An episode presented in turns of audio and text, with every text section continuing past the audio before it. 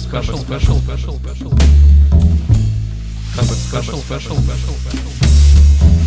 Всем привет, это подкаст Хабр Special, в который мы приглашаем а, программистов, а, ученых, бизнесменов и других интересных ребят. Сегодня шестой выпуск, а, и мы пригласили в гости Дмитрия Сошникова, облачного адвоката Microsoft, чтобы поговорить о прошедшей конференции Build 2020, которая прошла 19 мая. Привет, Дима. Всем привет. Привет, Иван. Расскажи, пожалуйста, для начала, кто такой облачный адвокат и как ты оказался в Microsoft, чтобы люди вообще понимали, почему пригласили именно тебя. Это прекрасный вопрос. На самом деле, мне его периодически задают. Особенно интересно было на него отвечать, когда я выступал перед студентами юридического вуза, и когда я им сказал, что я адвокат, они так сразу, о, адвокат, знакомое слово. А на самом деле, как бы, ну, адвокат – это человек, который кого-то защищает, и получается, что я защищаю разработчиков э, от разработчиков Microsoft. То есть э, Microsoft как большая компания, естественно, там какие-то сидят в Америке люди, которые разрабатывают продукты, и им не хватает обратной связи. И моя задача как раз обеспечивать вот эту вот обратную связь с разработчиками, то есть, с одной стороны, доносить до разработчиков в России о том, какие наши технологии замечательные, прекрасные, вдохновлять людей на использование этих технологий, и, с другой стороны, доносить какую-то обратную связь. Вот примерно то, чем я занимаюсь. А вообще э, в Microsoft как бы изначально я уже, вообще я уже 13 лет в Microsoft. Э, до этого у меня позиция называлась евангелист, это почти то же самое, что адвокат, но тоже еще одно модное слово. А, ну и потом в перерыве между адвокатом и евангелизмом я занимался разработками в области искусственного интеллекта. Мы делали пилотные проекты для разных больших европейских компаний приезжали на неделю и делали какой-то proof of concept. То есть э, еще одно модное слово верну, не знаю, прав или нет. Получается, что ты такой особенный деврел, что ли? Да, ну DevRel, по сути дела, это то же самое, названное непонятным английским словом, developer Relations, э, отношения компании с разработчиками. Угу. Моя задача, чтобы все разработчики в России были счастливы, используя технологии Microsoft. Ну и разработчики, э, имеется в виду и студенты, и программисты в компаниях, и какие-то большие компании, и ученые. Я вот работаю много с университетами и со студентами, например. Слушай, ну круто, потому что это как раз то, что нам нужно. Мы тут любим, когда все на пальцах нам объясняют самыми простыми словами. А давай тогда перейдем к билду. Билд 2020 прошел впервые, насколько я понимаю, полностью в онлайне. А до этого это была такая очная, очень большая встреча там, на 15 тысяч человек, насколько я понимаю, э, в общей сложности. Эм, э, бывало, что он проходил в городе Анахайм. Э, расскажи, как это прошло в онлайне и что по посещаемости, и как вы вообще это увидели изнутри. На самом деле, эм, проводить Build или нет, это было такое ну, сложное решение, потому что э, многие компании крупные начали отменять конференции, да, когда вот началась э, ситуация с э, коронавирусом, и Microsoft решил, что ну как же, нельзя отменить такое важное событие, нужно как-то дотянуться до разработчиков. И было решено перевести это в онлайн-формат, и, в общем-то, не зря, потому что с точки зрения ну, чистых посещений, естественно, цифра э, увеличилась, потому что Build э, был, по сути дела, открыт всем желающим. Все желающие со всего мира могли в нем поучаствовать. Поэтому таких вот виртуальных участников... То есть это бесплатно было? Да, это было бесплатно, и таких виртуальных участников было, конечно, очень много. Помимо виртуального участия как слушатели, люди смогли поучаствовать и как докладчики. Да? Вот, например, я не знаю, там, поехал бы я на Build или нет, на большой, на глобальный, э, скорее всего, нет. А так мне удалось в рамках Build а сделать два доклада и, в частности, рассказать про э, российские разработки в области искусственного интеллекта. В общем, и поэтому этот онлайн-формат, он сыграл, в общем-то, на пользу э, нам. А если прям в цифрах э, не скажешь хотя бы общую посещаемость или в просмотрах, как-нибудь так? Я, честно говоря, не очень э, знаю официальную цифру. Вот. На самом деле, вообще говоря, проблема оценки посещаемости каких-то онлайн-мероприятий, она достаточно серьезная, потому что нам же важно понять, что человек это действительно прослушал, осознал, а не просто включил фоном и э, ушел готовить себе ужин. Да? Поэтому как конкретная цифра, как правило, все онлайн-цифры, они очень большие, вот, но к ним нужно относиться аккуратно. И здесь я бы больше доверял каким-то отзывам конкретных людей, которые э, сказали, что да, вот мы были, нам понравилось, мы бы никогда не смогли поучаствовать в этой конференции, если бы не ее онлайн-формат. И таких отзывов действительно э, я как бы достаточно много слышал. Окей. А, получается, ну, как есть и некоторые сложности в таком онлайн-формате, он непривычен, это понятно. А есть что-то, что не удалось или что, наоборот, удалось особенно хорошо с точки зрения проведения мероприятия? Мне кажется, э, основная сложность в, любой конференции – это перевести в онлайн-формат какое-то вот такое неформальное общение, да, потому что когда люди собираются после доклада за кружкой пива, часто человек может сказать что-то более неформальное и более интересное, чем то, что он может сказать под запись на большую многомиллионную аудиторию. Поэтому вот такое общение, конечно, очень сложно переводится э, в онлайн-формат, и э, наверное, э, в рамках билда задачи сделать это не стояло, потому что конференция большая, и камерные э, беседы делаются с трудом. Э, хотя э, некоторые попытки были, например, вот был специальная была секция, посвященная Восточной Европе и России, и там были круглые столы с разработчиками, с организациями, которые с помощью технологий там помогают бороться с эпидемией. И вот это такой, ну, чуть-чуть более камерный формат, потому что это доклад, ну, куда пришло там 50 человек и там или 100 человек, и вот между ними возможен какой-то диалог. Вот. Но, конечно, это не диалог за чашкой чая после доклада. Угу. И, и, наверное, вот выстраивание такого диалога – это э, задача уже более э, таких мелких, э, ну, мелких от этого не значит, не значит более плохих, но более э, региональных конференций, да, которые, как бы, безусловно, в IT-сообществе есть, да, и вот у них, наверное, будет э, эта задача стоять более остро, как построить диалог между людьми уже ну, в чуть-чуть более меньшем масштабе. А если про будущее говорить, э, как ты считаешь, э, возможно, что у Microsoft и, может быть, у других компаний, если смотреть на рынок вообще в целом, конференции перетекут плавно в онлайн? Или это ну, не так живо, не так остро, химия не возникает какой-то, о которой ты говорил? Химии не возникает, да, но э, вообще это очень интересный момент, потому что, э, глядя вокруг, я очень часто думаю а вообще, а какие процессы перетекут в онлайн-формат. Э, перетечет ли образование в онлайн-формат, да, сейчас, когда все студенты слушают лекции дома, иногда, может быть, слушают лекции не своих преподавателей, а как бы курсы на курсере, да, возможно, им это так понравится, что они останутся. И с конференциями какая-то примерно такая же ситуация, да, возможно, действительно это останется с нами надолго, потому что, ну, э, мне кажется, Build показал, что сделать, донести информацию эффективно в онлайн-формате можно. И, конечно, что-то потерялось, и здесь нужно понять, что и как можно это э, восполнить. Но возможно, люди и меньше будут ожидать такого теплого общения после того, как они привыкнут какое-то время вот э, к онлайн-форматам. Здесь, я думаю, что сложно сказать с позиции только Microsoft. Здесь как бы все общество, оно будет двигаться в каком-то направлении все больше связанном с онлайном. Поэтому очень хорошо, что такой эксперимент состоялся э, он прошел, ну, для того, как он мог бы пройти, конечно, успешно, потому что времени на подготовку у нас было очень немного. Эм, вся ситуация стала понятна там, ну, буквально за э, полтора э, два месяца, да, и удалось перестроить и конференцию, и все продуктовые анонсы, так что, мне кажется, все получилось хорошо. Ну да, если я правильно понимаю, за полтора месяца э, полным ходом уже, ну там, если не застройка площадки шла, то подрядчики и прочие ребята уже были на низком старте, нужно было там э, все делать для офлайнового мероприятия. В итоге все поменялось. Э, мне кажется, кстати, за вот эти полтора-два месяца, которые мы провели в изоляции, главное, что мы поняли, что э, онлайн, он не такой страшный, и все живые люди, вот у меня тут код периодически бегает, поэтому если будет внезапное мяу, э, ну, такова жизнь. И, в общем, не нужно вылизывать до полнейшего блеска вот такие мероприятия, а, это самое классное, мне кажется.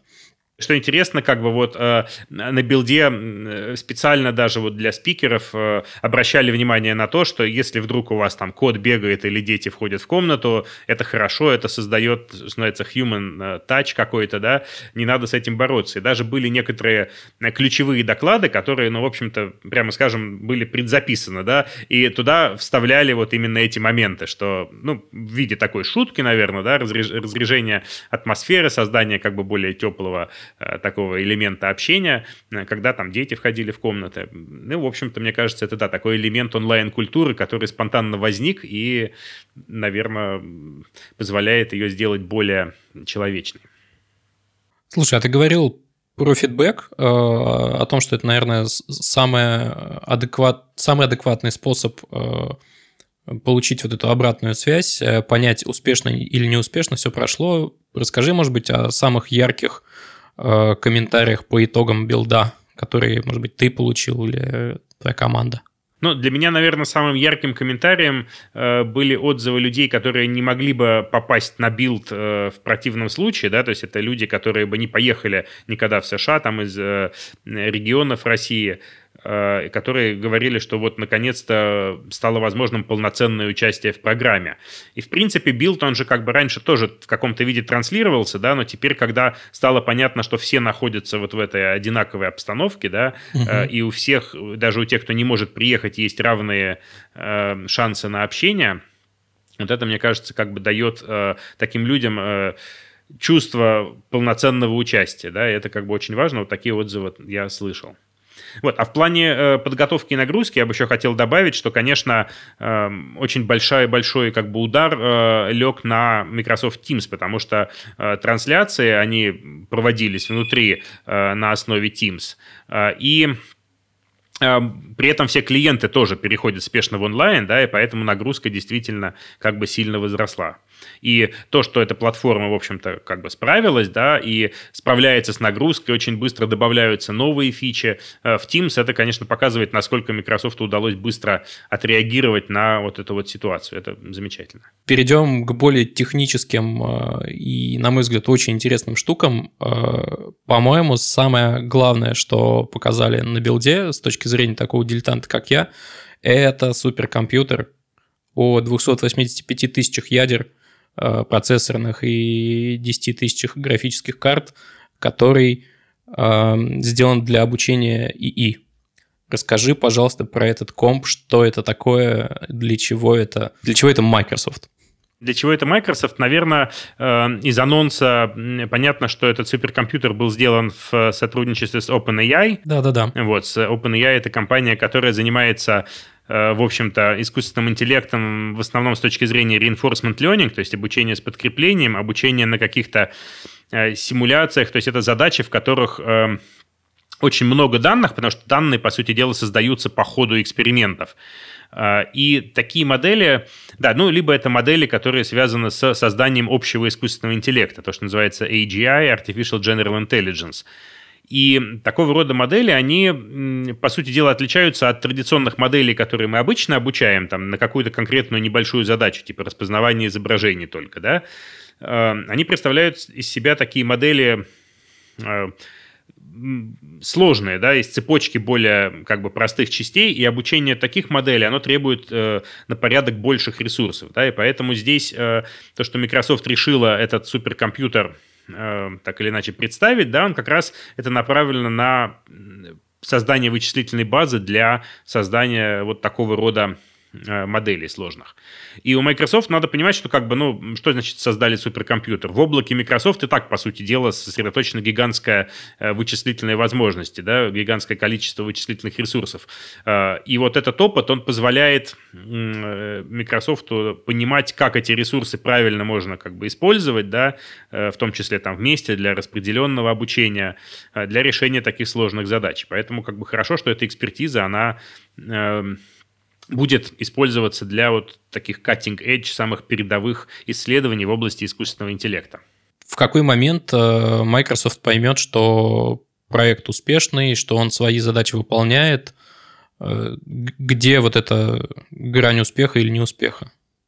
Ну, мне кажется, здесь, э, с одной стороны, это проект, э, у него есть две составляющих. С одной стороны, это некая исследовательская составляющая, направленная на именно вот исследование и нахождение той грани, насколько умными мы можем делать модели, там, Artificial General Intelligence. С другой стороны, вы, из этих исследований всегда возникает практическая польза. Например, очень большой прорыв в последние годы был сделан в области естественного языка. Да? Вот модели типа BERT или Microsoft Turing э, э, это нейросетевая модель языка, э, они требуют вот именно таких очень больших вычислительных ресурсов для обучения, и при этом могут использоваться для кучи практических задач, не только для General Intelligence, а даже скорее не для этого, а для решения любых задач, связанных с пониманием естественного языка. Это выделение сущностей, классификация текста, генерация текста, ответы на вопросы – и вот э, эти модели, они, э, Microsoft имеет возможность эти модели потом как бы продуктизировать, вставлять э, в состав своих других предложений. Ну, например, есть когнитивные сервисы, которые предоставляют уже готовые какие-то языковые задачи, да, уже решенные предобученные модели. В этом смысле от таких, от этого класс, от этого суперкомпьютера будет практическая польза, потому что будут тренироваться реальные модели, которые потом можно будет внедрять в продукты, и одновременно будут идти э, исследования, которые, в общем-то, ну, всем нам идут на пользу, мы больше начинаем понимать про себя, про искусственный интеллект. Угу.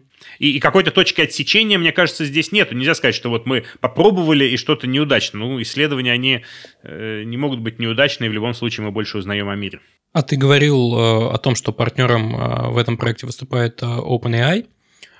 И, насколько я помню, они свои модели, ну, точнее, витрина, скажем так, того, что может OpenAI, и это Dota 2, в которой искусственный интеллект обыгрывает реальных игроков у Microsoft такая витрина планируется? Что это будет, вот если прямо на пальцах? Э, где можно будет посмотреть ну, э, вообще э, reinforcement learning – это очень такое интересное направление, потому что э, много задач, которые видны вот на поверхности, они игровые, да, там это Dota 2, там это победа в шахматы и в Go. Вот, Microsoft есть интересный проект, который называется Project Malmö в Microsoft Research, связанный с Майнкрафтом, да, когда агенты тренируются на прохождение уровней в Майнкрафте. Это некая такая открытая платформа для reinforcement learning, которой можно экспериментировать, да, и на, на базе этой платформы, например, там проводятся соревнования эм, эм, на конференциях, да, для изучения качества моделей. Поэтому, э, с одной стороны, вот очень есть такие вот как бы на первый взгляд, не очень серьезные да, игровые задачи, а с другой стороны, reinforcement learning, он э, постепенно э, находит применение и в промышленных вполне себе областях, потому что Э, ну, например, если взять э, какой-нибудь там конвейер, э, который управляется ну, каким-то, скажем так, системой управления сложной, да, эта сложная система управления, она может стать более точной и более компактной, если мы обучим как бы нейросетевой как бы нейросетевой элемент управления вместо какого-то там алгоритмического или запрограммированного. Вот похожие Э, похожее вот направление, оно в Microsoft активно развивается, в Microsoft Research, называется Machine Teaching, когда мы не собираем данные и на базе этого обучаем модель, а когда мы в ходе, скажем так, э, Э, в ходе работы какого-то симулятора запрограммированного, да, генерируем эти данные, потом обучаем модель, и эта модель э, позволяет какому-то устройству функционировать более эффективно э, потом в реальной жизни. То есть мы можем на симуляторе, обучив модель, встроить потом элемент управления в какую-то промышленную роботизированную систему. И вот таких задач как бы может возникать больше и больше. Это достаточно молодое, конечно, направление исследований, вот, но оно очень вот в рамках находится того, что э, э делает OpenAI и как бы близко к reinforcement learning. Звучит очень круто. А, слушай, а можешь поподробнее рассказать о Microsoft Turing э, и естественных языках? Э, что это будет, опять же, применительно к реальной жизни, если?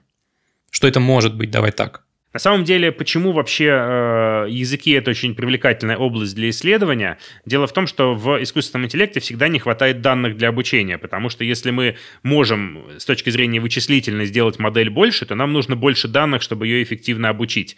А данные, как бы они берутся, либо мы их там руками размечаем, и тогда это очень большой человеческий труд, который все тормозит. Либо мы берем какие-то данные, которые уже лежат свободно. А текст, он лежит свободно, да, там в интернете много текста. Этот текст можно весь взять и на гигантских объемах текста обучить языковую модель. И вот э, Microsoft Turing — это так называемая языковая модель, то есть это некоторая нейросеть, которая понимает структуру языка. Она понимает, какие слова должны быть вместе, да, там, как, какие, какие смыслы они несут. Вот, она пытается выделять из этого текста смыслы. И дальше эту модель можно использовать для очень разных прикладных задач. Но, э, например, там простейшая — это классификация текста. Мы там смотрим на письмо и понимаем, спам это или не спам да, и модели сложные позволяют это делать намного лучше, чем модели простые, э, которые основаны там только на статистике ключевых слов. Э, или мы можем э, взять и по письму сформировать практически ответное письмо. Да, это задача генерации текста. Задачи генерации текста, ну, они, в принципе, достаточно хорошо решаются. Даже вот несколько лет назад был э, случай, когда сгенерировали математическую статью, и она прошла в какой-то очень э, там престижный научный да, журнал, да, да вот. Вот такого рода задачи могут решаться, но их практические применения, да, они связаны как бы с э, упрощением жизни для обычных людей. Это задача понимания текста, когда мы беседуем с искусственными ассистентами, да, там с Картаной, там в случае Microsoft, там или с Алисой в случае Яндекса. Вот, там тоже возникают задачи э, понимания и интерпретации текста. А, ну и, наконец, э, можно сказать, что э, интеллектуальный поиск в документах, да, там и возможности, например, автоматически просматривать кучу э, текста и делать по ним выводы. Например, сейчас одна из задач актуальных, это на сайте Kaggle для дата-сайентистов есть даже специальное соревнование, есть датасет статей по коронавирусу, там несколько десятков тысяч статей, и понятно, что несколько десятков тысяч статей человек не сможет прочесть принципиально, да, и чтобы на ученому даже делать какие-то выводы, ему очень полезны были бы автоматические методы понимания э, этого объема текста. И вот здесь вот как раз модели э, типа Microsoft Turing э, могли бы тоже быть полезны. У меня как раз на Build один из докладов, который я делал, был посвящен тому, как мы используем библиотеку DeepPavlov российскую для извлечения смысла из вот этого набора статей о коронавирусе и для автоматического ответа на вопросы. Угу. Так что вот такого рода интересные задачи, они сейчас решаются. Да, а, объясни или не знаю, получится или не получится. Есть такой полуличный вопрос, есть такая задачка, которой я совершенно не знаю, как подступиться. Но, короче, забавно. У меня есть друг, у него есть открытый балкон. На балкон э, прилетают птицы и, в частности, голуби. Это сейчас будет такая преамбула, и вопрос будет очень простой. Вот. Э, мы что только не думали и ставили всякие пугало воронов и, и прочее, ничего не работало, и потом подумали, что если э, запрограммировать штуку, которая будет наводиться на голуби и стрелять в него пинг-понговым шариком, например, чтобы ему не было очень больно, но он бы улетал. И мы такие, блин, надо его научить распознавать голуби для начала. Собственно, мой вопрос. Вот есть я, такой дилетант, который что-то понимает, но далеко не дата-сайентист, да? Снизится ли когда-то порог входа вот в эту область машинного обучения, чтобы я мог э, использовать какой-то сервис и сказать, Ребзи, обучите мне, пожалуйста, распознавать голубя вот очень, очень легко и просто. И дайте мне модельку, чтобы я ее использовал. Такое может быть в будущем или, или пока Такое, в общем-то, уже есть сейчас. На самом деле Microsoft уже несколько лет говорит про демократизацию искусственного интеллекта, когда мы типовые задачи можем решать практически из строительных блоков, которые в облаке уже есть. И задача распознавания голубя, она не совсем типовая, но потому что все-таки в бизнесе она возникает не всегда, не часто. Распознавание человека решается из коробки прям совсем сразу. А распознавание голубя, э, есть сервис под названием Custom Vision, который позволяет, э, в общем-то, обучить модельку, кликая в веб интерфейс. да, э, нужно будет обвести голубей, вот, нужно будет не так много фотографий, точность будет, ну, не самая, конечно, лучшая, если бы мы обучали все сами, сами с нуля, но при этом достаточно хорошая для того, чтобы эту задачу начать делать. Мне кажется, основная проблема вот именно в этой задаче будет загружать новые и новые шарики, они же будут, наверное, улетать за балкон, там, за пределы куда-то, вот. А распознать голубя, в общем-то, это несложно. А, я думал, что вы будете говорить про более сложную задачу понять голубя, да, там условно перевести с языка птиц на язык человеческий, да, чтобы там нейросеть говорила, я хочу есть, я хочу есть, там, или я хочу обратное действие совершать к еде. А, это, в принципе, пытались сделать э, э, тоже люди. Э, у нас э, на, есть студенческие конкурсы Imagine Cup такой международный, когда студенты делают разные интересные проекты. И вот в прошлом году или в позапрошлом году э, как раз одни из победителей э, в мире, это была греческая команда, они делали переводчик с языка детей на человеческий язык. Да? Они пытались понять, а что ребенок хочет сказать своим криком. Вот, ну, То казалось есть совсем бы, да, младенцев наверное... вот этот вот лепет да. непонятный. Ого! Да, да. Вот. И у них Но вопрос, получалось? конечно, что-то получалось. Вопрос в том, насколько правильно, потому что сложно это понять, да, не спросишь же ребенка потом, спустя 10 лет, а что правильно ты имел в виду, когда кричал такого-то да. числа, да. И как они получали датасет, да, они специально ребенка там причиняли ему страдания и записывали крик, чтобы понять, что это вот соответствует боли.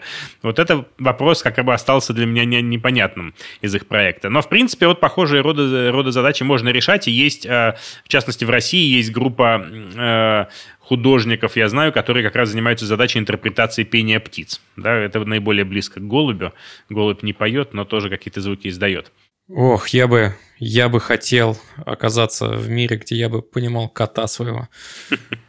Ох, вот, вот бы зажили тогда. А, к слову о котах, интерпретации и всего такого. А, на конференции был кейс про различия между а, хаски и волком. И, насколько я понял, в итоге выяснилось, что нейросеть опирается в определении хаски на не на, само, не на самих хаски, а на окружение, которое было на фотографии, которые подсовывали. То есть в основном летние фотографии, э, на которых мог, могли быть либо хаски, либо волки, она воспринимала скорее как фотографии с хасками – а фотографии, где был снег, скорее как э, фотографии с волками. А правильно ли я понимаю, что в целом, в общем и целом, сейчас мы по-прежнему не до конца понимаем, э, что там внутри нейросети происходит, и можем понять, правильно или неправильно, все, э, все происходит только уже, когда все свершилось и отдало какой-то результат. Но на самом деле это одна из таких сложных задач дата-сайентиста понять, а что же э, как бы модель действительно делает, да, потому что Действительно, мы э, нейросеть это некий способ э, приблизить скажем так, некоторую математическую функцию. Да? Если мы показываем э, все фотографии э, там, э, хасок на снеге, а волков э, летом, то что именно, какую часть фотографии э, нейросеть берет э, за основу при классификации, это напрямую непонятно. Есть способы, которые позволяют э, посмотреть прям действительно увидеть на фотографии, подсветить те места, за которые нейросеть зацеплялась при принятии решения. Но это достаточно сложные способы, которые э, делаются в основном э, как бы руками в процессе исследования модели. Да, это сложные задачи, э, и как бы поэтому им уделяется действительно много внимания. И есть разные приемы, конечно, как с этим бороться. Очень важно, чтобы датасет был сбалансирован. И Значит, ну, в задачах компьютерного зрения на самом деле мы можем там подсунуть картинку, разные картинки, посмотреть, что получается, а сложнее еще ситуация обстоит в задачах, где у нас есть какие-то даты, ну, наборы данных, да, например, мы э, хотим э, понять, кому там банку выдавать кредит, да, и обучаем на наборе данных когда, людей, кому мы кредит выдавали. Э, какие данные эта система будет брать за основу? Да? Э, понятно, что, наверное, кредит чаще выдается э, там, белым людям просто потому, что они чаще там приходят, и таких данных будет сильно больше. Да? И модель, она может брать вот этот самый там расу, расовую принадлежность или пол человека в качестве критерия, определяющего, нужно ли выдавать кредит. А с другой стороны, понятно из общечеловеческих соображений, что, наверное, этот критерий не должен являться определяющим, потому что, ну, если там женщина пришла получать кредит, почему она будет его менее достойна, например, да, может быть, у нее такой же хороший проект. И вот э, те инструменты, которые были представлены на Build, они позволяют как раз э, изучать такого рода модели, они позволяют, например, посмотреть, а с какой вероятностью э, эта модель будет женщине, э, как бы, насколько меньше вероятность выдать выдачи кредита женщине. Да, и мы можем посмотреть это э, статистически, как бы эту зависимость, и соответствующим образом начать корректировать нашу модель. Ага, вот, вот а корректировка, раз... корректировка, она начинается, ну, как бы, это можно делать в процессе, или это такие крупные итерации, когда мы обучаем, смотрим, подкручиваем, и переобучаем, или вот как раз э, такие твики прям небольшие можно делать? Не, это, скорее всего, крупная итерация, вот, но нам просто нужно понимать, что делать и куда смотреть, да, и вот эти инструменты позволяют увидеть действительно, какие фичи являются более значимыми, э, и э, если мы какие-то из этих вот фич, например, хотим ну, мы можем их просто удалить из рассмотрения, там, или мы можем перебалансировать входные данные, чтобы избежать вот этого data bias, так называемого сдвига. Эм, вот, разные могут быть подходы, но подходы, как правило, все равно выбирает Data Scientist. Да? Инструмент просто позволяет это очень хорошо увидеть э, и сделать вот эту вот обратную связь, э, наладить цикл переобучения до тех пор, пока мы не получим действительно сбалансированный качественный результат. Угу. А был еще вот такой пример. Э, авиакомпания использовала искусственный интеллект для того, чтобы бороться с мошенниками, которые накручивают баллы по их э, э, вот этой премиальной программе с полетными милями и так далее. А, а есть ли какие-то обратные кейсы, когда решения э, нейросети наоборот отменяли, потому что но поняли, что что-то было не так, ее обучили, может быть, неправильно, она выдавала некорректные результаты, и когда разобрались, э, решения отменяли. Есть ли такие кейсы в природе? Про какие-то бизнесовые кейсы, наверное, мне в голову сразу ничего не приходит. Эм, из личного опыта у нас э, был один из пилотных проектов, когда мы пытались распознать э, гол в футболе да, на видео, по видео как бы трансляции, понять, когда вероятность гола максимальная, когда гол происходит. И вот эта задача, она, в принципе, относится к достаточно таким state of the art, сложным распознаванием событий на видео. Потому как э, ну, действовать просто там э, по мячу не получается, мяч слишком маленький, да, и поэтому мы как раз долго думали, какие могут быть э, входные фичи, да, и обучив первый раз модель, э, мы в конечном итоге поняли, что действительно модель больше зацепляется просто за наличие ворот в кадре, да, и когда ворота в кадре, вероятность гола возрастает, когда ворота уходят из кадра, значит, мяч где-то далеко, и э, вероятность гола низкая. Э, и вот нам пришлось тоже очень сильно думать над тем, как э, срежиссировать данные, чтобы модель действительно начинала понимать э, предголовую ситуацию. Да? Там предголовая ситуация, она, э, в принципе, ну, заметна потому, что игроки группируются вокруг ворот, они группируются, как, как правило, там, по несколько человек, да, и вот такие вот скопления, они являются определяющими, а не картинка э, с воротами. Слушайте, мне кажется, ребята, что если бы все так рассказывали о, об обучении искусственного интеллекта, возможно, в эту область пошли бы больше ребят, она была бы более популярной.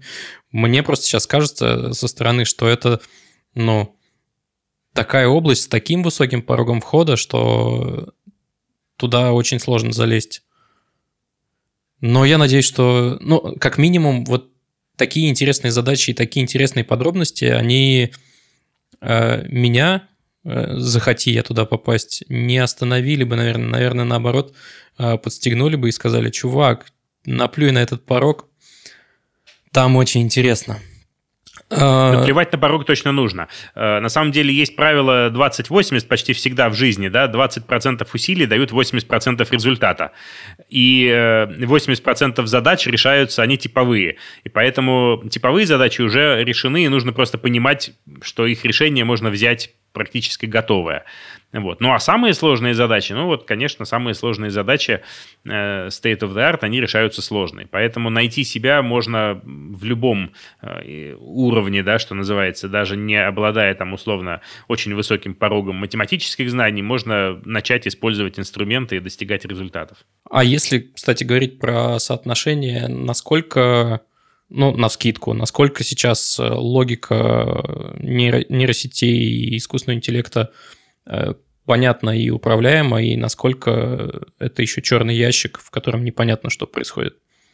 Ну, скажем так, э, искусственный интеллект, основанный на нейросетях, это всегда черный ящик. Но черный ящик можно попытаться исследовать. Подавая ему специальные какие-то сигналы на вход, понимая, как он реагирует, мы можем примерно начать понимать, условно, на что он смотрит. Но внутри нейросети это просто очень много чисел, поэтому ее поведение не всегда понятно. А, есть другие модели машинного обучения, ну, простейший пример – это линейная или, или логистическая регрессия. Это просто набор коэффициентов, да, которые мы умножаем на входные данные и получаем выходное значение. И вот тогда по коэффициентам сразу видно, что же модель делает.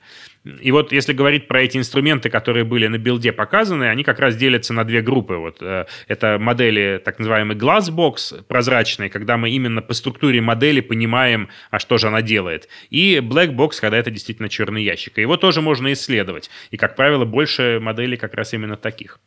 Расскажи, пожалуйста, про э, безопасность э, в сфере обучения искусственного интеллекта, потому что сейчас искусственный интеллект проникает э, ну, в такие области, которые критически важны, скажем, э, автопилот в той же Тесле. Э, если его неправильно обучить, если он примет какое-то неправильное решение, он может повлиять на жизнь человека. Расскажи о том, как это все происходит у больших ребят. Да, это действительно очень серьезный вопрос, и э, ну, про Теслу, мне кажется, можно говорить э, часами, просто только вот про автопилот на автомобиле, потому что э, проблемы начинаются не только с того, как обучить и э, безопасна ли такая модель, а еще с того, на каких данных обучать, потому что этические проблемы возникают, и это действительно очень такая э, серьезная область. Но безопасность, в принципе, обеспечивается рядом вещей. Там, первое – это может быть та же самая вот интерпретабилити, то есть понимабельность модели. Если мы модель понимаем, э, то мы понимаем, как она устроена, и можем на это влиять. И, в частности, вот автопилоты в автомобилях, они вряд ли построены по принципу прям целиком черного ящика. Как правило, все-таки это искусственный интеллект, который занимается базовыми задачами типа распознавания изображений, э, понимания как бы кадра и ситуации на дороге, а дальше это некоторая уже запрограммированная алгоритм, который принимает решение, что же делать. Вот, в этом смысле мы понимаем, как он устроен, да, и он для нас э, не является черным ящиком. Э, это, наверное, как бы первый аспект, да, делать модели понимаемыми. А, второй аспект – это можно использовать ансамбли моделей. То есть, если одна модель ошибается, другая может выдать правильный ответ. И, как правило, э, очень часто так бывает, если посмотреть, например, как нейросеть выделяет объекты на картинке, да, э, на видео. Там на трех кадрах объект виден, на четвертом он выпадает, на пятом он снова виден. Да. Здесь можно угу. применить сглаживание э, по времени, да, для того, чтобы как бы более стабильно объекты обнаруживать. Эм, дальше можно просто использовать разные модели. Есть, например, такая атака на нейросети, которая называется adversarial attack. Да? Э, простейший пример – это на знаке дорожном мы можем наклеить какие-то такие вот специальные кусочки скотча, и знак будет распознаваться как другой знак. И зная архитектуру нейросети, э, можно подобрать такую атаку, которая испортит распознавание – но при этом, если мы используем параллельно несколько архитектур сетей, да, как бы мы можем атаковать только одну архитектуру, а другие все равно продолжат этот знак видеть правильно. Поэтому есть какие-то способы обеспечения безопасности. А, еще один момент, который вот на билде отмечался, это, собственно, данные для обучения моделей. Потому что дело в том, что а, если мы хотим модель постоянно улучшать, Э, мы можем получать новые данные от пользователей, но при этом э, старые данные нам тоже нужно сохранять, потому что переобучение модели это всегда как бы прогон по полному набору данных. И вот э, некоторые пользователи, они могут не хотеть, чтобы их данные личные оставались у больших компаний. Но это вполне законное желание, да, не все люди говорят, обо мне данные можно собирать. И как хранить данные о людях, если да, ну, понятно, что там имена можно не хранить, но оказывается, что иногда по некоторым данным можно четко человека идентифицировать все равно, потому что, ну, там, потому что просто данные такие. А, соответственно, один из э, проектов, который был как раз представлен, White Noise, когда мы добавляем шум в данные, чтобы сделать конкретные индивидуальные данные нераспознаваемыми, но при этом как бы сохранять их обучающую способность. Да? И в этом случае мы можем хранить не данные, а вот этот вот синтетический набор какой-то, да, полученный на основе данных, где индивидуальные данные пропадают, но при этом для обучения нейросети он будет сохранять э, по пользу. То есть вот такие задачи, они... жить как-то стало спокойнее. А, слушай, вопрос, который не могу не задать, потому что его стопудово будут задавать э, в комментариях под э, подкастом. А, вот тот же самый OpenAI и Илон Маск, который э, там участвует, он постоянно говорит о том, что бойтесь искусственного интеллекта. Бояться надо или не надо? Будут терминаторы или не будут? Конечно, надо бояться искусственного интеллекта, электричества и воды, потому что она приучает нас к комфортной жизни, а если вдруг вода исчезнет, мы все умрем у себя в квартирах. Э, но это как бы сарказм. На самом деле э, любая технология, она в некотором смысле создает нам некоторую опасность, потому что мы к ней привыкаем, да, и мы что-то отдаем ей на откуп. Например, там сейчас на бирже не секрет, что порядка 80% торгующих э, агентов это роботы, которые торгуют автоматически, да, и не всегда понятно по каким алгоритмам. И в этом смысле мы верили принятие решений искусственному интеллекту. И, к сожалению, не верить тоже не могли, потому что это экономически неэффективно. Да? Торговать людьми уже, если кто-то не будет торговать роботами, он окажется не удел. Э, поэтому эта ситуация, она, да, не очень хорошая, потому что даже были случаи, когда на бирже внезапно там происходил крах, и никто не понимал, почему. Вот. Потом, правда, все восстанавливалось, но была какая-то флуктуация в матрице, да, которая привела к этому. В этом смысле вот наша зависимость от искусственного интеллекта – это некоторая такая опасность. Будет ли у искусственного интеллекта возникать там самосознание, будет ли он зловредно и пытаться там против людей восставать? Я думаю, что пока мы просто очень далеко от понимания этого, этой проблемы, да, там случится ли такое – вот, поскольку там самосознания нету, сверхчеловеческого интеллекта нету, и когда оно появится и появится ли, в общем-то, пока неизвестно. Вот, в этом смысле мы не можем дать четкий ответ, э, чтобы уже пора начинать его опасаться. Да, безусловно, э, все технологии, они будут чуть-чуть влиять как бы на рынок труда, там, потому что, ну, э, еще одно опасение, это а что же делать, искусственный интеллект, роботы лишат нас работы, да, и здесь, к сожалению, ну, будет на рынке труда будет изменение да, в этой связи, точно так же, как э, исчезновение лошадей и появление автомобилей да, там сделало ненужным целую кучу профессий, связанных с уходом за лошадьми, там, да, там, их кормлением, подковыванием, да, вот эти все профессии ушли, но появились какие-то другие да, там появились там психотерапевты, наверное, которых раньше не было. И поэтому, значит, вот к, этим перераспределениям на рынке труда нужно быть готовым, но это не значит, что все люди там будут сидеть без работы. Да, раз уж речь зашла, вдруг ты сможешь мне, опять же, на пальцах рассказать, а что нас сейчас останавливает от создания модели э, человеческого мозга, который бы, ну, думал прямо как человек или почти как человек? Ну, во-первых, нас останавливает то, что мы не знаем до конца, как устроен человеческий мозг. То есть мы там пытаемся, конечно, его э, изучать. Вот нейробиология в этом сильно продвинулась, но те нейросети, которые мы сейчас используем, они э, лишь немного походят на человеческий мозг, они его целиком как бы не моделируют. Поэтому нельзя сказать, что мы сделаем одну супер большую нейросеть, и все само собой заработает. И вот достаточно недавние открытия показывают, что мы могли, в принципе, очень неправильно думать, как работает мозг, да, и идти не совсем в том направлении. А, во-вторых, это вычислительные мощности, потому что все-таки мозг, он ну, очень компактно устроен, и в нем как бы очень много заложено вычислительных мощностей. Пока что мы такого сделать не можем. Мы можем сделать там мозг небольшого какого-нибудь животного, да, э, но при этом как бы животное, оно не то чтобы очень сильно думает, да. Вот, поэтому, да, нас пока технические э, сложности останавливают. Угу. И есть математические проблемы тоже, потому что, ну вот сейчас говорят про глубокое обучение. Глубокое обучение – это любая нейросеть, в которой там больше трех э, слоев, э, потому что когда слоев становится много, возникают математические просто проблемы при обучении.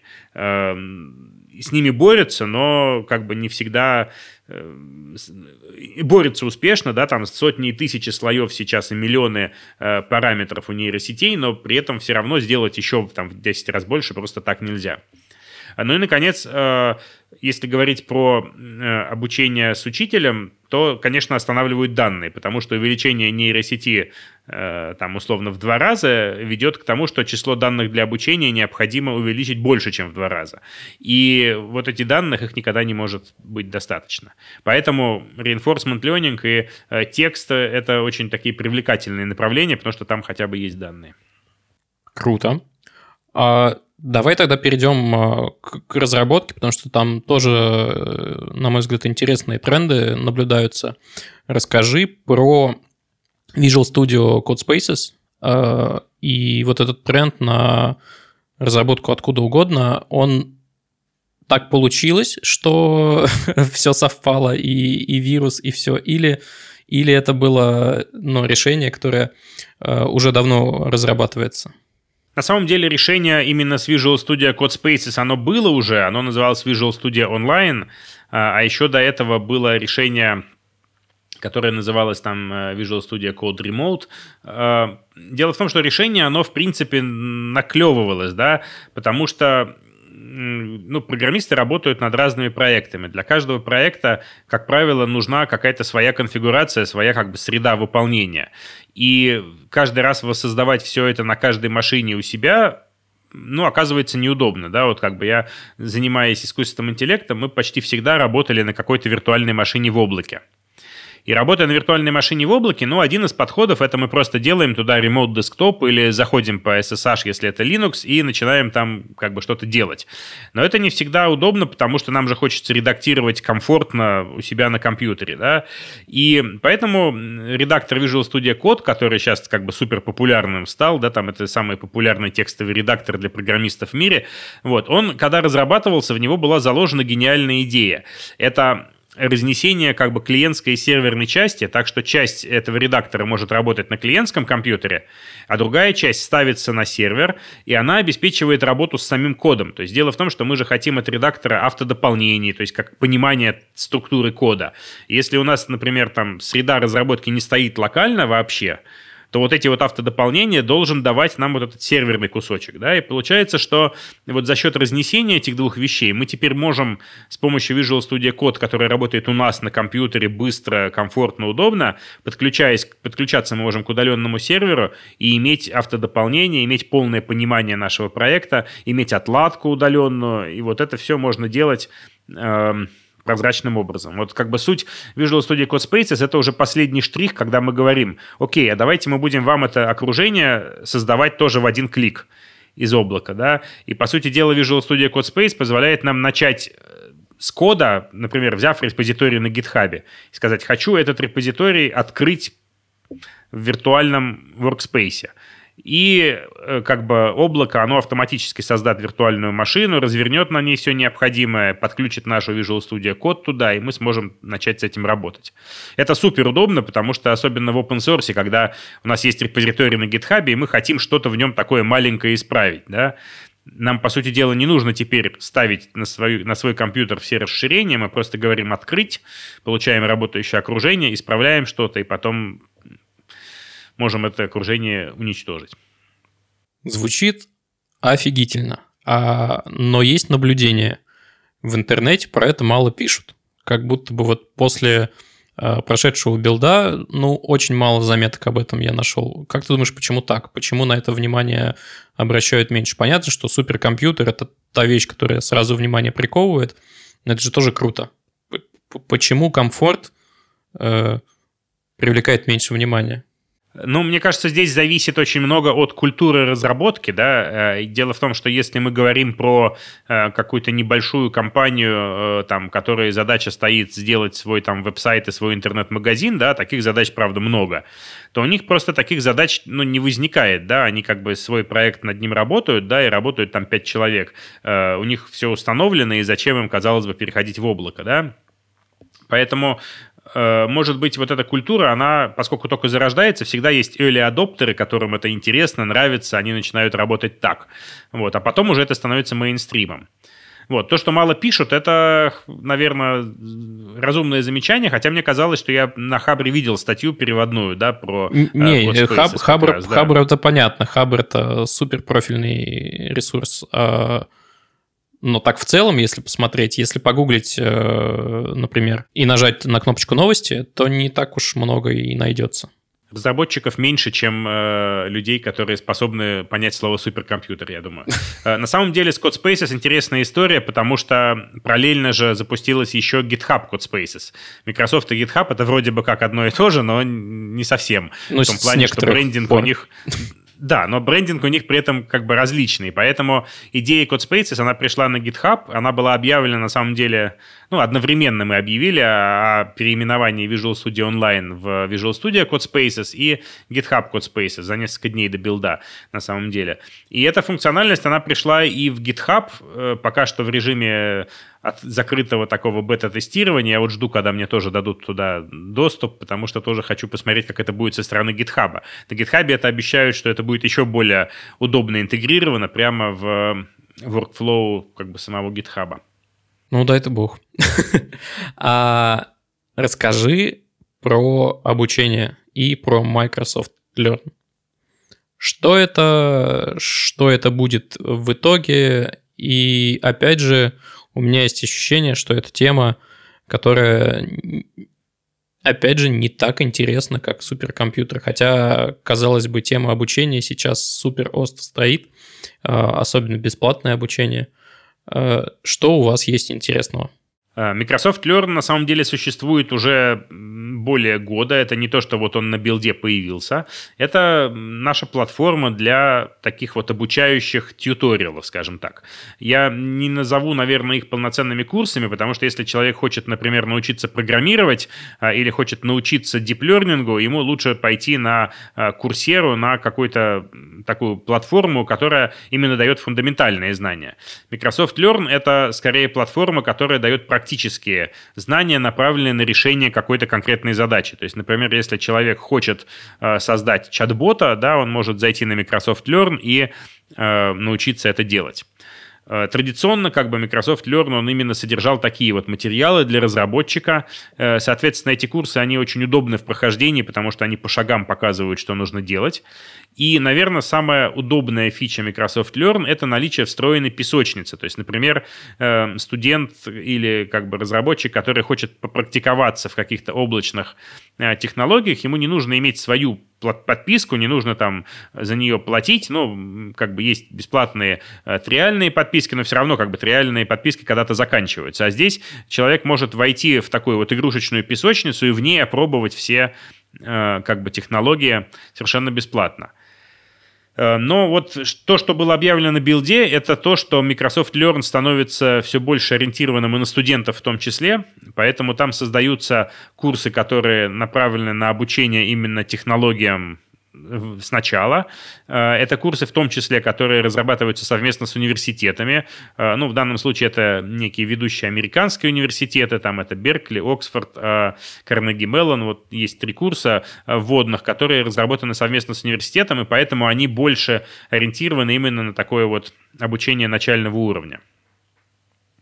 И э, таких курсов будет становиться все больше. Там один из курсов, например, вот я непосредственно перед билдом э, разработал по, созда- по созданию чат-ботов э, с человеческим лицом, так можно сказать, да, responsible э, chatbots. Вот. Ну, правда, на английском языке пока что. Вот. Тоже это такая пошаговая инструкция, как сделать так, чтобы человеку с чат-ботом было общаться приятно. Если как раз говорить о студентах э, и обучении, ну, может быть, не с чистого листа, но с самых основ, Куда бы ты сам посоветовал э, обратить внимание начинающим? Что сейчас котируется, что будет котироваться, что самое главное э, в будущем. Как подступиться к разработке? подступиться к разработке, мне кажется, ну вообще такой общий совет э, человеку, да, что подступиться проще всего поставив себе какую-то задачу, да, учиться просто абстрактно технологиям практически бесполезно, потому что технологии быстро устаревают. Вот. А задачи остаются теми же самыми, да, там, как э, сделать веб-сайт, как сделать так, чтобы э, ну, какие-то бизнес-задачи решались, как э, не знаю, как э, наладить разработку в команде. Поэтому я бы посмотрел на какие-то... Я бы подумал, а что мне самому интересно. Ну, если говорить про начинающих, наверное, один из, одно из интересных направлений это может быть там создать игру или создать э, веб-сайт, или создать э, какой-нибудь нейросеть, которая будет рисовать картины. Да? Ну вот как бы задаться такой целью и дальше смотреть, какие технологии помогут ее решить. И в плане технологий важно не упустить, как бы, наверное, две вот вещи мне приходят на ум. Во-первых, не упустить облачные технологии, потому что э, ну, в университетах, прямо скажем, не всегда прямо скажут, что вот есть облако, есть, э, вот нужно на него смотреть, что все будет в облаке, а все действительно будет в облаке через какое-то время. И поэтому надо понимать, что как бы облако уже с нами и смотреть на то, что это такое и как с этим работать. Ну, к счастью, студенты все больше и больше уже сами к этому приходят и этими технологиями владеют. Ну и как бы искусственный интеллект тоже нужно не бояться и посмотреть в эту область, посмотреть, какие задачи уже решены э, и что можно интересного сделать. А квантовые технологии? Это область, куда э, стоит смотреть или пока еще там совсем все непонятно, и непонятно, куда еще все разовьется. Квантовые технологии э, находятся как бы, да, в таком стадии зарождения. Смотреть на них, безусловно, стоит, если смотреть в будущее, да. И Microsoft здесь э, сделал интересную вещь, как бы Microsoft уже сейчас э, сделал язык программирования для облачных, для квантовых вычислений и сделал доступными этот язык и среду, поэтому можно начать пытаться писать программы для, для квантовых компьютеров, даже если квантовый компьютер пока еще широко в облаке недоступен. Поэтому, как бы да, стоит на это, наверное, посмотреть, э, если вам интересны такие вот технологии будущего. Я не думаю, что с этого стоит начинать изучение программирования, потому что это все-таки непростые технологии, да, и тут нужно понимать не только э, программирование и математику, но и немножко физические принципы, да, вообще как бы идею квантовых вычислений. Вот. Но посмотреть стоит, и Microsoft Learn это неплохая отправная точка, потому что курсы именно по языку Q-Sharp и по облачным вычислениям, по квантовым вычислениям там есть. А есть, есть ведь у вас еще и такой формат, как э, Learn TV. А, что это такое? Да, Learn TV как раз был э, объявлен на билде, потому что он вот только-только запустился. Эм, идея Learn TV в том, что есть люди, которым удобно учиться в текстовом формате, и вот Microsoft Learn это в основном как бы текстовые курсы, когда мы можем прочитать, увидеть фрагмент кода, скопировать его к себе, запустить и проверить. Это для программиста удобно. Но при этом многие люди любят смотреть видеотьюториалы, да, где то же самое какой-то человек делает. И поэтому э, есть популярные форматы типа э, стриминга, когда человек э, кодит, да, и показывает, как он это делает. Э, на Твиче таких много каналов, там даже есть Microsoft Developer отдельный у нас канал, где выходят периодически такие вот стриминги. И мы решили объединить как бы вот весь все эти потоки видеоконтента вместе, создав некую такую единую входную точку, да, куда можно будет подключиться и все время что-то посмотреть. Вот, и отсюда как раз родилась идея Learn TV. Эм, поэтому, по сути дела, Learn TV это вот такая точка входа, куда можно зайти примерно как э, на телевизор, да, и э, посмотреть что-то связанное с технологиями, с программированием. Какие-то передачи идут в записи, какие-то передачи это живая трансляция. Вот. Ну, наверное, все-таки большая часть идет в записи, потому что очень сложно делать живую трансляцию на 24 часа, да. Вот. Никто так обычно вот не делает, но кроме там совсем уж новостных каналов. Вот, у нас ресурсов меньше, чем у новостного канала, да, там типа CNN, поэтому э, у нас много тьюториалов, там идет запись, иногда повторяется, вот, но в целом, да, если кто-то любит смотреть видеоконтент, то можно туда всегда зайти и найти что-то интересное. А речь идет исключительно о вашем контенте, который произведен именно Microsoft, или туда как-то можно э, вскочить э, на ножку того поезда и поучаствовать, например? Пока что э, это контент, созданный внутри Microsoft, но я думаю, что он будет как бы расширяться на контент, который готовят э, э, специалисты, технические специалисты, которые так или иначе к нам близки, да, то, что называется сообщество э, близкое к Microsoft, потому что, ну, э, во-первых, как бы интересно такой контент тоже включать, да, ведь Microsoft э, нам, нам самим не так хорошо видны наши продукты, как людям со стороны, которые их используют. Поэтому, конечно, нам э, будет интересен и такой контент, какие-то истории успеха, вот. Я думаю, что это все будет появляться, но пока что это очень молодая площадка, да, и таких четко прописанных правил нету. И, конечно, если кому-то вдруг хочется в это дело вскочить и сказать, я готов про технологии Microsoft раз в неделю там на русском языке делать передачу, самое время мне написать, и мы попробуем это про, э, протолкнуть идею. Потому что как бы есть ощущение, что сейчас, пока это находится в стадии становления, мы можем сказать, мы хотим русскоязычный канал на Learn TV, там, например, или мы хотим русскоязычную передачу, которая будет каждый четверг там выходить по полтора часа. Вот, я как бы сам вряд ли за такое вот возьмусь, но если как бы будет энтузиастов много, которые хотят, мы можем это сделать реальностью. Ребята, вы знаете, что делать. Димин имейл мы оставим э, в описании подкаста. Будет куда писать. Я же есть на Хабре, да, пишите мне на Хабре.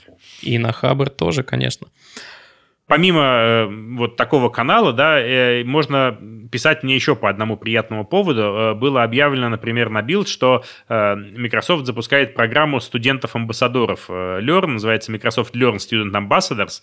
Это такие активные студенты, которым хочется у себя в ВУЗе создавать какую-то движуху вокруг именно изучения технологий.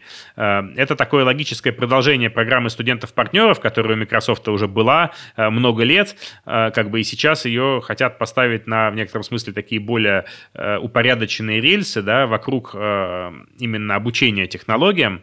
Поэтому, если вдруг вы студент, у вас в ВУЗе Э, есть небольшая тусовка, которая хочет общаться на темы технологий, или вы хотите что-то вот такое, связанное с технологиями Microsoft делать, об этом тоже можно мне писать. О, а тогда чуть чуточку поподробнее. А что сулит студенту такое сотрудничество, если, опять же, на пальцах?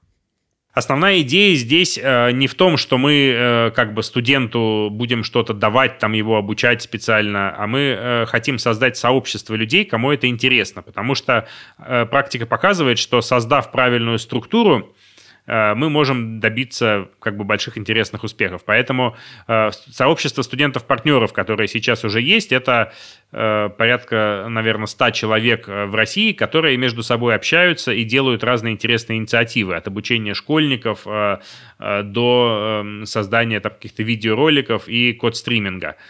Вот присоединившись к этому сообществу, вы получите как бы интересную сеть контактов, Э, ну и контакты с Microsoft в том плане, что вот мы регулярно с этими ребятами там созваниваемся, обсуждаем какие-то новости, э, вот, понимаем, как какие-то вещи можно сделать лучше, потому что там у Microsoft есть какие-то возможности. Вот, например, тот же самый Learn TV, да, там, если какой-то контент вы хотите сделать, наверное, можно его попытаться пропихнуть на Learn TV, чтобы он стал доступным во всем мире, не только в России, там, во всех русскоговорящих странах.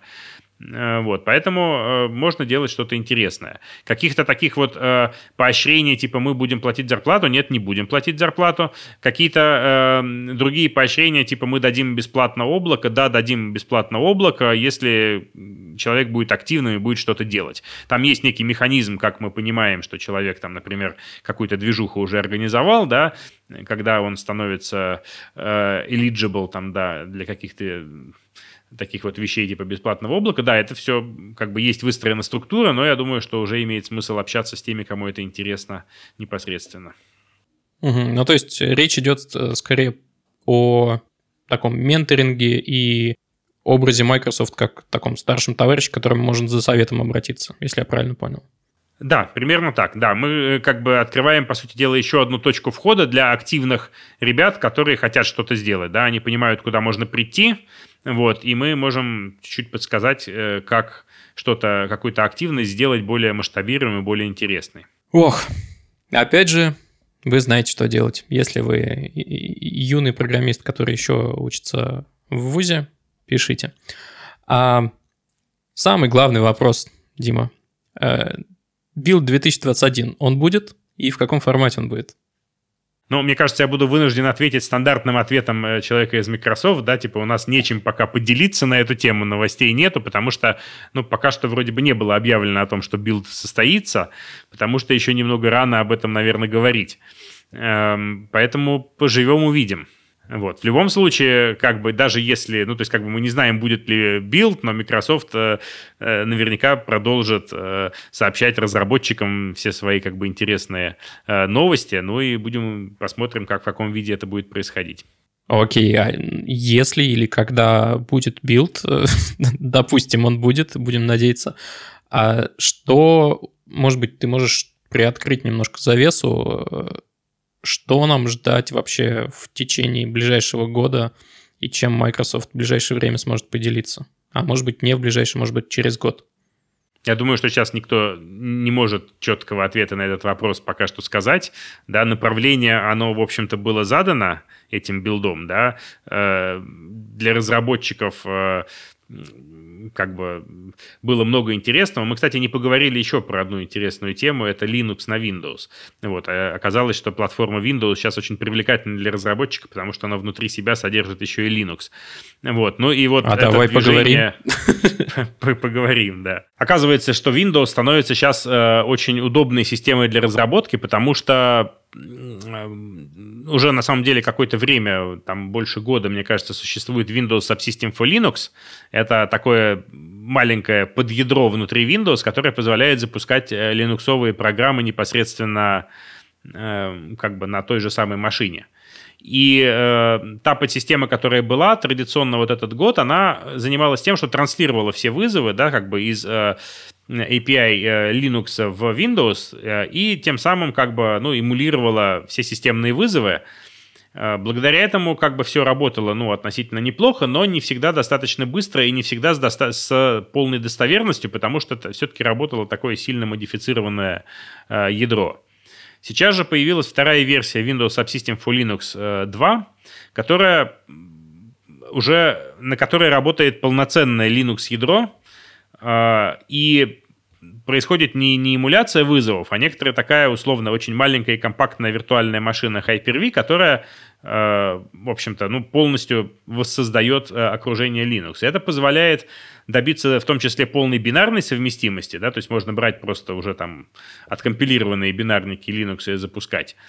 А, и э, появилась возможность запускать приложения с графическим интерфейсом, да, прямо непосредственно в среде Windows в том же оконном менеджере. Это прям, ну вот, э, я не знаю, чего можно хотеть больше. Больше можно хотеть только поддержкой GPU, которая тоже появится там вот спустя несколько месяцев, как было объявлено. То есть, по сути дела, э, сейчас, сидя на Windows, мы получаем преимущество обоих миров, и это, в общем-то, здорово. По крайней мере, необходимость в Linux э, компьютере для там, дома, она практически отпала. Слушай, неистово плюсую. Спасибо тебе большое за такой подробный разбор и, главное, простой. Стало все понятно. А, что было на билде? А, по-моему, было довольно много интересного и суперкомпьютеры, квантовые вычисления, и вот оказывается еще и Linux практически э, уже полноценный на винде, а я-то и не знал. А, спасибо большое. А, оставляйте комментарии под этим подкастом. Заходите в наш чатик. А, рассказывайте, что вам было интересно узнать, если вы смотрели Build 2020. Напоминаю, что можно написать э, Дмитрию и предложить какое-то сотрудничество. Я думаю, он не откажет. Э, по-прежнему можно писать э, нам во все наши соцсети. Всего хорошего. Пока. Ну, и я бы хотел немного добавить, что если вы пропустили что-то, что было на билде, то материалы, они доступны по-прежнему онлайн. Поэтому можно потихонечку все те часы контента, которые были Э, посмотреть по интересующим темам, да, во всем разобраться и, э, в общем-то, приобщиться к, ко всем новостям. Спасибо, мне было приятно, в общем-то, со всеми побеседовать, да, и я надеюсь, что мы увидим еще много нового интересного от Microsoft в ближайшее время. Кайф, было. Спасибо большое. Спасибо вам. Хабр special, special, special, special. Хабр special, special, special, special.